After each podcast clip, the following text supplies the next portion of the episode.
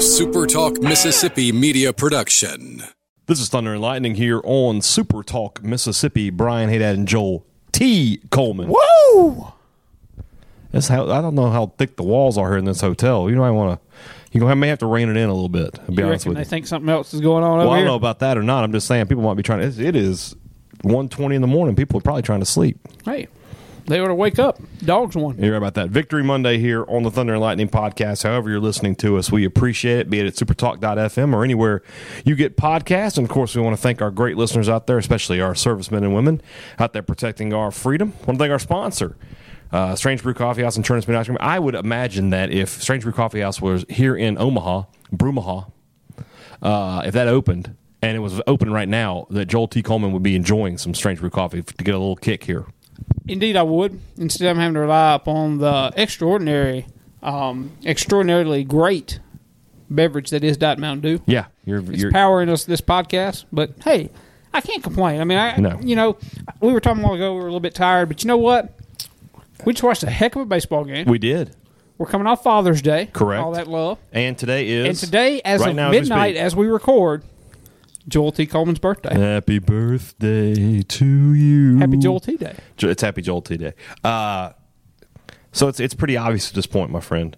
There's some magic in what they're wearing. There's some magic in what's be, you know not not just in the you know not just what's happening on the field, but what's happening beforehand when they're getting ready to go out there. Yes, Joel. No, I'm not talking about the nickel black uniforms. I'm talking about our sweet thunder and lightning polos now right. one and zero, and we promise we will wear them again on Tuesday. But no, Almond Printing has hooked us up, and Almond Printing is now one and zero at TD Ameritrade Park. I may have to get away from uh, my usual of, uh, you know, maybe I'll go with Aleister Black for my, my music. But I was thinking about I may have to go Santana, Black Magic Woman. I may have to go that route. The Nickel Blacks show up again. MSU does not lose on Sunday, as we were reminded by Jake Mangum, Peyton Plumley, and a few others. Uh, five to four in maybe the most imp- uh, in a season full of improbable games, maybe the most improbable one of all. Uh, Bulldogs down four one going into the top, of the bottom of the ninth, and not only that, Joel, but they looked out of it. They looked out of sorts. Small had not pitched well. He had to grind just to get through five innings. They had eight hits going into that inning, all singles. That is not the Mississippi State team we've seen. They were leaving runners in scoring position, stranding runners, three errors. Everything was on the checklist to lose the game, but the Bulldogs won. Yeah, let me tell you the uh, the story that you won't be reading today in the Starkville Daily News or online or wherever you get your MSU content. Uh, Robbie Falk, hi Robbie, he's in the room. again. Robbie Falk still with us here. yeah. Hashtag, or no, it's asterisk and Robbie, he's here. Correct. But uh, he asked midway through the game, you know, what we were, we always try and decipher, you know, what he's going to write, what I'm going to write, so we don't write the same thing. Right.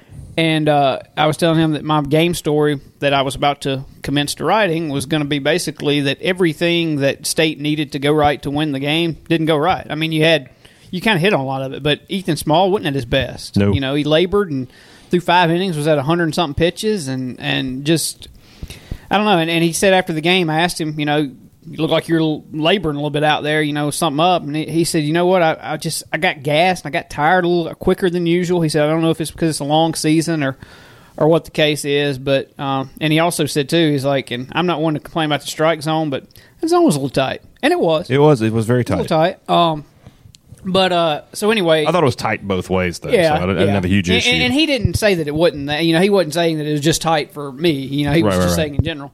Um, but when you couple that with the fact that you have like Elijah MacNamee comes up with the what the bases loaded down three nothing. Yeah. That's a situation where in a game that you want to come back in, you kind of expect Big Hack Mac to get a big hack. yeah. And he just hits a dinky little foul pop up the first inning over. Mm-hmm. Left the bases loaded two times, I believe. And there was some frustration there. You saw MacNamee like throw the bat down, throw the helmet down a little bit. Uh, it was just a frustrating night, and and then you get to the the ninth inning there, and Brian, I don't. I know you were watching along, and, and Robbie and I we were both in Tallahassee last year, and Elijah MacNamee hit that dang walk off three run shot against Drew Parrish And the mojo after that, Mojo. mojo, it just carried state. It carried state all the way the rest of the way. And that was the kind of thing that when it happens, it does feel. Jake Mangum said after the game, he said it's a higher power, man. It, it, really does kind of feel like that was a deal where, like, team of destiny, throw out what you will. I know there's. FS, you know, Florida State probably feels the same way Yeah. with Mike Martin and that his last Yeah, ride. Auburn and Michigan. You know, Michigan does, and Auburn probably did until the bottom of the ninth. Yeah, I'm sure that every team can make some kind of argument for that. But when you see this kind of stuff, and and Jake pointed back to like when you see that ninth inning that we had in Starkville last week, well, one week basically almost you know to the moment probably. Yeah. Um, and then you see things like that happen where a little ground ball, harmless ground ball to third, game ender. Probably all of us were ready to tweet out final Auburn four, State three, and then Elijah MacNamee runs in front of the you know the same dude that had driven in three runs earlier in the game, playing third for there for Auburn. Edouard Julien. Yeah. Oh, I hit the home run. and and I, I will forever wonder, you know, how much Mac running in front of him influenced him. Pat, you know, kind of He kind of triple packing. pumped. He triple pumped, yeah. And I think a lot of that had to do with MacNamee running in front of him. I, I think that, and and Mac even said that there was like he, he he could see that he wanted to tag him, but that's really not the play there. You just make a throw to first in the game. Right.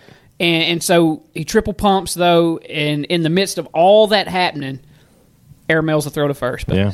Rest is history, man. And, and that's the kind of win that Well, then you also have just has you, know, thinking you can't lose, and that's dangerous to have in a tournament like You that. have Josh Hatcher beating out an infield single of all people, Josh Hatcher, and then Marshall Gilbert, who uh, you may not believe this, and it's not on the record, so I understand. But I went to dinner on Sunday night with uh, Tom Ebel, Courtney Robb, Chris Bolton from WCBI, and Brett Hudson of Matt White Media, and uh, we were just talking. He's like, you know, what do you think is going to happen tomorrow? And I was like, you know, I could totally see something like Marshall Gilbert having a big hit in this game.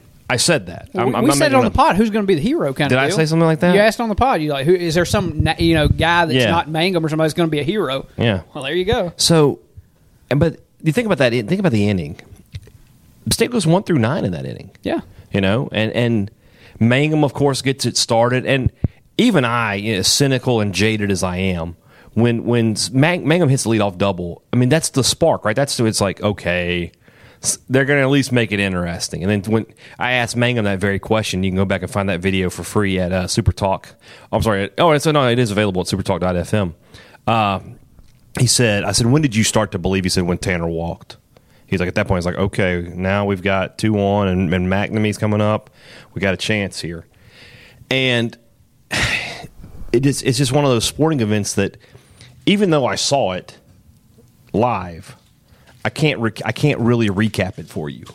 You had to have seen it for yourself. You have to go back and watch the replay. And no matter what I say, it's not going to convey the weight and the gravity. Just open it. Joel's over here trying to get a Clif Bar opened and be. Here's something I've learned through the years as, as a as a father, and you should know this: that the more quietly you try to open something, the louder it is. You just tear it open, nobody would ever heard. But it. I was holding it away from the mic, so I was hoping it, it wasn't doesn't that obvious. But well, hey, just at that point, it was just bothering me. guys, guys, it's like 1.30 a.m. Yeah. If, you, if you have a problem with me eating a snack while I do this podcast, well, I apologize because I want you to continue to listen to the podcast. So, But he's going to eat that snack. It's yeah, fine. I'm going to eat snack. I mean, gosh, you're so fat eating snacks at this time, and I just go straight to the thighs, I'm Joel. getting bad. I, I, that's one thing that I can't wait for Omaha to be over so I can get back in a routine. But Yeah. anyway, I, I, I'd be glad to be here another week and a half. Though. You're right. All right. So it's just difficult to convey these kind of moments. Was my point that that you know I, I wouldn't ask Al Michaels to not that this is on the same level, but to try take me through the miracle on ice. You know, it's that's something that's almost impossible to do. It's sort of like trying to like, explain how planes fly. Explain how they work. I mean, it's, it's, you just you had to have watched it and you had to have been a part of it. Uh, because I'll, I'll tell you that going into the ninth inning, I, I, stay, I had written state off, and I probably shouldn't have because they've just been so ridiculous all year. But and I do agree with what you said that this kind of win can spark a team forward. Now, my question to you is, how do you, if you're Mississippi State, come back down and reload and re recompartmentalize, or however you want to put it, and lock back in to play Vanderbilt on Tuesday? I mean, I think this is a team that's not gonna. I'm not saying that they're going to beat Vanderbilt on Tuesday. In fact, I think when you and I did the pod the other day, uh, the other day, I guess it was yesterday. Yeah, Uh, I, actually I- two days ago now as we speak. whenever it was, last one we did, I think I said that I thought that State would win the first one, play Vandy, and lose the second one. So it wouldn't shock me if it goes down that way. I mean, Vandy's a darn good baseball team, and uh, I'm sure Rocker will probably pitch for Vandy. Did they announce a starter after the game today? I, I haven't Vandy? looked to see, but I I mean, I would guess it's I don't think Rocker, so. but that's a, again a guess. I, I did not check to see what Tim Corbin said in the post game, but if it is Rocker or whoever it is, Vandy's going to throw a guy out there that's a big league caliber arm. You know, he's going to be that that good, and so regardless of what mojo you got going, it wouldn't shock me if Andy wins a baseball game. But then again, I, I don't think that if that happens, it's going to have anything to do with State trying to get over the excitement of this. Right. I, I, this team, I have full confidence in as far as mentally putting that in its place and knowing. It was the last thing Jake Mangum told me tonight when I got done talking to him. He said, This was a magical night for the dogs. And he said, But we have to remember that we didn't come for this for a participation t shirt. Right. We came to win a trophy. And I think that that's the mindset for this team. So It I don't is. think I, I don't really think that it's going to be an issue of, of living in the moment and, and, and you know they so they get wrapped up in this win and end up losing the next game. They may lose the next game, but I don't think it have a darn thing to do with getting too wrapped up in this. Who are you starting on on Tuesday? We'll find this out. By the way, uh, there's a practice Monday at 11:30 a.m. Again, if you're following Sports Talk Mississippi on Twitter, we'll have video and everything, and that's what we will. Learn. I was told by MSU people tonight that they will announce the starter tomorrow. Yeah, I talked to JT Ginn tonight for about five minutes. Um, I talked to Plumley. That's funny. Yeah, and uh, he says he's good to go. Um, I asked him. I said, "Are you back in your routine? You know, are you back kind of doing your bullpens and doing all this normal stuff that you would do?" And he kind of said that, "Well, not really." And he pointed more so towards the fact that he hadn't made a start in a couple weeks than anything. But his his verbiage made me think that that he still it I ain't saying he's not right. He says he's good to go, but it just kind of made me think that he is option three after Small and Plumley. Like the way he talked kind of made me think that. I, I may be wrong. I may be completely misreading the situation, but in talking to him, I felt like Peyton Plumley's going to start. Did you ask me who I would or who I think he Who is? do you Who do you think? I think I asked who you would start, but do, give us both. I think I'd start Plumley. I think I'd start Peyton Plumley because he's been good, and you know that he's not going to get out there after two or three innings and the arm issues flare It's the up. risk reward we talked about the other day. I think I'd go with Peyton Plumley, and, and I and I think that's I, I think, and you're going to know here probably by noon on on today because we're going to like Brian said we're going to talk to Chris Lemonis. I would start Plumley, and I think they're going to go Plumley, but we'll see. I asked Plumley, I was like, hey, do you have any idea who's going to start? He said, no, I don't. He said, Coach Lamona said he was going to write our name each on a baseball and roll them out there, and whoever went further is, is who he was going to pick. So we'll see whose ball goes out further uh, on Monday morning. I, I agree with you. I expect it to be Plumley at this point. I, I just feel like every second you give Ginn is a, is a better idea.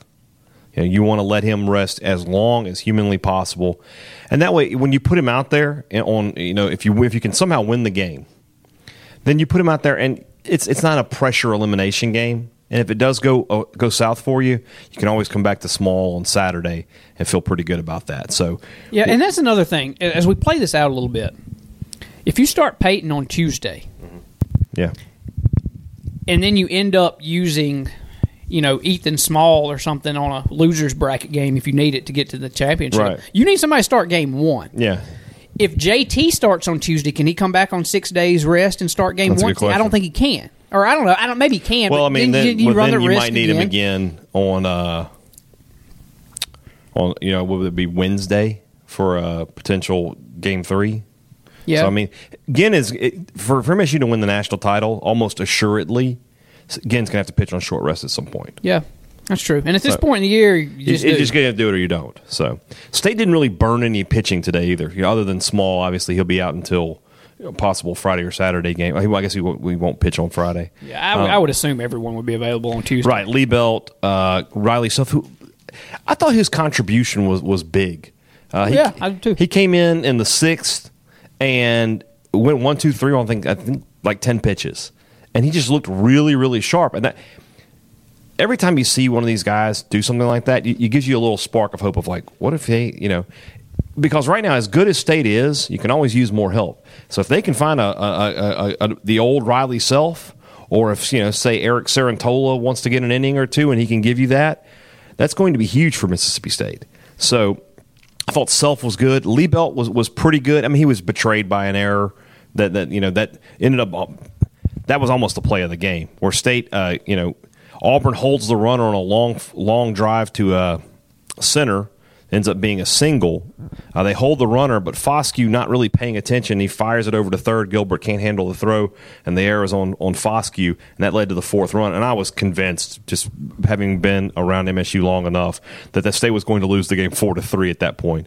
They ended up winning it, obviously five to four. It's this is going to be a very interesting game on Tuesday, and we'll talk a lot more about it on tomorrow's podcast. But just for me, to me, the winner of this game is going to win the national title. I agree.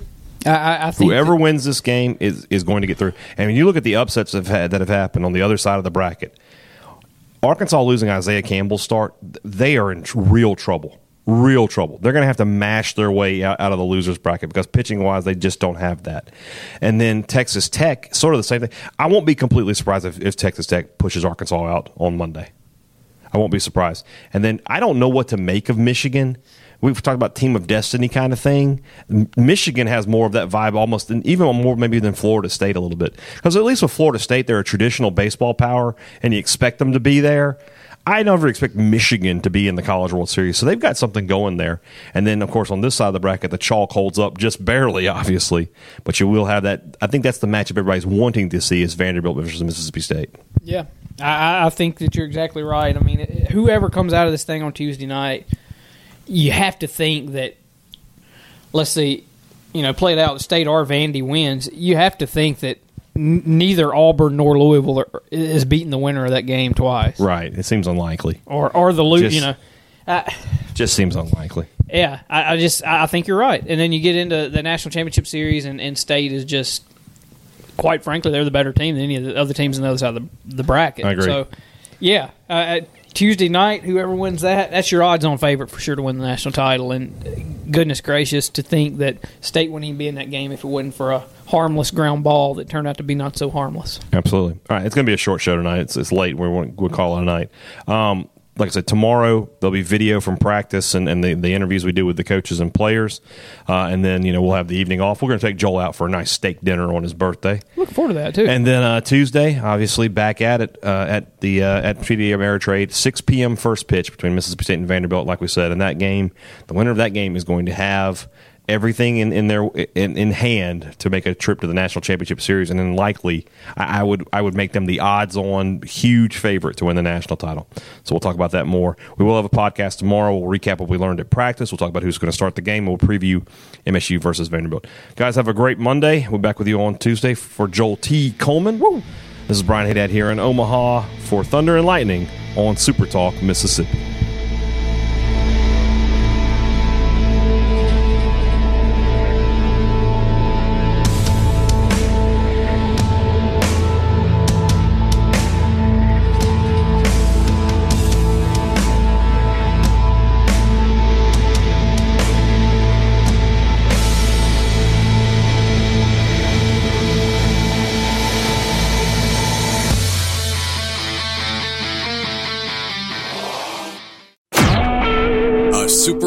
Mississippi media production.